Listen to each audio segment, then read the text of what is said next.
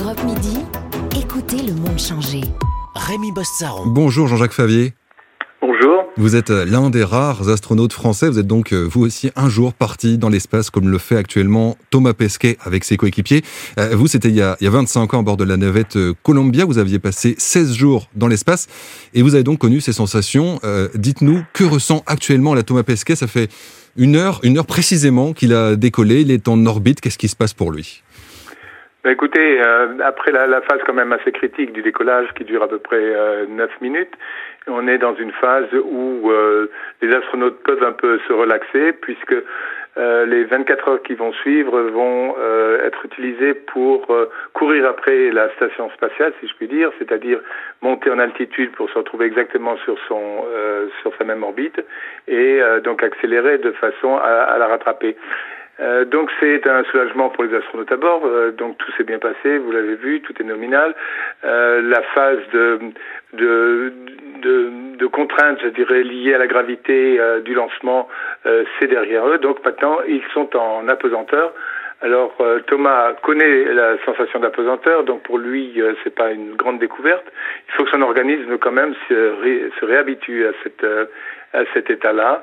Mais là, donc, ils vont avoir 24 heures, euh, je dirais, de décontraction, puisque l'approche euh, est automatique et euh, le pilote, la pilote en l'occurrence, pourrait intervenir si vraiment c'était nécessaire pour réellement pouvoir aborder la station dans de bonnes conditions. D'accord, donc on peut vraiment se relaxer dans ce moment-là.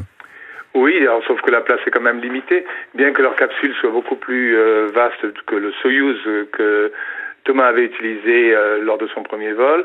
Euh, c'est quand même euh, donc euh, un endroit confiné à quatre, mais donc il y est habitué puisqu'il a subi toute une série d'entraînements au sol dans cette même capsule. D'accord. Je vous pose la question juste pour revenir sur le décollage, parce qu'on était tous rivés, les yeux rivés sur les écrans, les voyant installés de, de longs moments, je crois deux heures, plus de deux heures avant le décollage à leur place, et on se dit mais ils doivent être dans un état de stress incroyable, ça doit paraître extrêmement long. Je ne sais pas dans quel état on est de, de forte concentration, d'émotion aussi, j'imagine à ce moment-là. de forte concentration essentiellement. Je crois que les émotions, euh, c'était avant, avant de monter dans la fusée. Lorsqu'on est sur son siège, eh bien, on est très concentré. On a un certain nombre de tâches quand même à effectuer. On n'attend pas, je dirais bêtement, euh, que la fusée décolle. Et euh, la NASA euh, organise très bien les choses parce que elle vous tient actif en vous posant des questions aux uns et aux autres en permanence, euh, celle de savoir si tel voyant est dans la bonne position ou autre, alors qu'ils le savent très bien puisqu'ils ont toutes euh, donc euh, les, les, commandes euh, au centre de contrôle aussi par télémesure, mais tout cela pour vous tenir éveillé.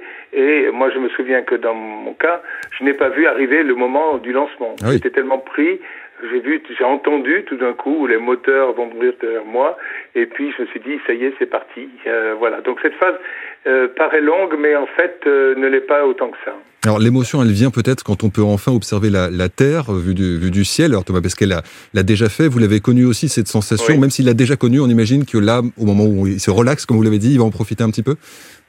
Oui, absolument. Donc euh, ça, c'est certainement la, la, plus belle découverte euh, lorsque l'on part vers l'espace. Euh, bien que on ait été prévenu, je dirais, par les anciens, bien qu'on ait vu énormément de photos et d'images, de vidéos prises par par d'autres ou par les satellites, lorsqu'on les voit de ses propres yeux, c'est encore autre chose. Moi, je me souviens très bien que au moment où le commandant nous a dit vous pouvez détacher vos ceintures, etc., et vous déplacer, Ma première tâche, c'était en fait de mettre un, un, filtre ultraviolet sur un des hublots. Donc je me suis approché du hublot et c'est là que j'ai vu défiler la Terre. On était au-dessus de l'Afrique. J'ai très bien reconnu le relief parce que bon, je, je connais l'Afrique et je me suis dit mais c'est pas vrai cette fois-ci. C'est plus, euh, c'est plus un entraînement, c'est la réalité et le spectacle est, est magnifique. C'est une image qui ne vous quitte plus ensuite, j'imagine. Euh, on, on, se pose la question aussi parce que l'admiration que suscite Thomas Pesquet ou les astronautes en général, c'est celle de, des dangers que vous, vous prenez quand vous partez dans l'espace. Ça reste une aventure extrêmement dangereuse, pas seulement le, le décollage. Est-ce qu'on y pense quand on est plongé là pour lui euh, pour, pour plusieurs mois Écoutez, si je, si je, si je vous fais, fais état de, de, de, ma propre expérience, oui.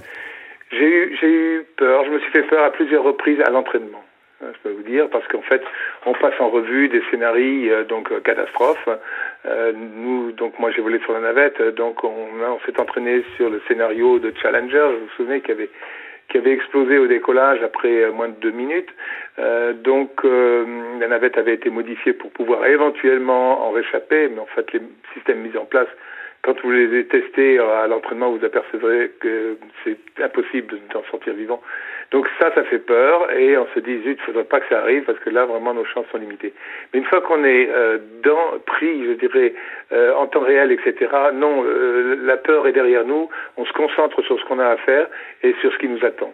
Donc j'ai pas eu peur au moment du décollage. D'accord. Alors ce que, ce que, ce qu'a à faire euh, Thomas Pesquet euh, cette fois, c'est notamment prendre, euh, assumer ce, ce grade de, de, capitaine de, de l'ISS pour, pour, la, première fois, commandant, pardon, pardonnez-moi, commandant de l'ISS. Qu'est-ce que ça change dans, dans cette mission pour lui? Écoutez, il va avoir davantage de responsabilités qu'il en a eu lors de la précédente mission. Alors, vous savez, donc euh, les, les, commandants euh, tournent avec les équipages qui arrivent, etc. Donc euh, il va avoir, je crois qu'il est commandant pour les le dernier mois ou les deux derniers mois de sa mission. donc en fait, il va pendant la première phase, pendant les quatre premiers mois, donc avoir un, travail à faire à peu près équivalent à celui, celui qu'il faisait auparavant lors de sa première mission. Et donc en tant que commandant, il aura davantage de responsabilités en, en fait en cas, en cas de problème, hein, puisque chacun sait ce qu'il a à faire. Certes, on sait que le commandant est euh, le responsable ultime euh, de, de, la mission et que euh, c'est lui qui prend les décisions, donc même dans la vie quotidienne, s'il y en a à prendre. Mais là, en cas, en cas de, de, problème, imaginons par exemple la dépressurisation d'un des module parce que bon, euh, il y a eu un impact de comète ou autre chose. Euh, eh bien, euh, c'est lui qui en fait doit orchestrer la, sauvegarde de, des astronautes d'abord et, de la station spatiale. Donc ça, ça doit être assez lourd quand même. Euh, sur ces, moi, j'ai pas connu cette responsabilité-là, mais bon, Thomas s'est entraîné, il a déjà volé, il, il connaît la relation entre euh, le commandant et le reste de l'équipage qu'il a vécu euh, lors de sa première mission. Et donc, je pense que ça ne devrait pas lui poser de problème particulier. Alors, je, vous pose une question en se projetant un petit peu à, plusieurs mois après même cette, cette mission, quand il sera de retour sur Terre. Euh, il le disait lui-même, c'est un moment qu'on redoute un peu quand on a été comme ça euh, dans, dans, le ciel, ce qui est une expérience évidemment unique. Vous avez connu ça aussi. C'est difficile de revenir après ça Alors, euh, je savais que ce serait difficile parce que, bon, mes, mes collègues me l'avaient dit. Et puis, je je connais l'histoire euh, des astronautes, par exemple des vols Apollo. Alors bien sûr, c'est encore une autre dimension. Ils ont posé le pied sur la Lune et après, bon, sont revenus sur le plancher des vaches. Donc c'est tellement différent. Certains l'ont très mal vécu. Je ne vais pas donner de nom, mais euh, c'est très bien connu de l'histoire. Donc euh, le blues de l'astronaute, ça existe. Si c'est ça, c'est l'expression que j'utilise assez volontiers.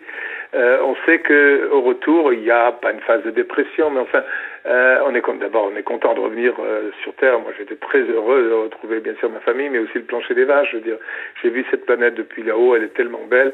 Y vivre, c'est exceptionnel. Donc tout ça, tout ça, ça fait, c'est positif, ça donne du baume au cœur. Seulement, euh, bon, pendant les mois qui suivent, euh, voire les, les deux trois années, enfin, en ce qui me concerne, bon, j'ai été appelé à des fonctions très intéressantes, euh, donc au CEA d'abord, puis au CNES. mais de temps en temps, à mon bureau, je me disais, il y a un an, à cette, à cette heure-ci, je faisais ci, je faisais ça, j'étais dans l'espace où je m'entraînais pour la mission. Et bon, bah, le boulot que j'ai là, qui est tout à fait formidable par ailleurs, c'est un fait autre chose. Quoi. Ouais, bien sûr, on retrouve.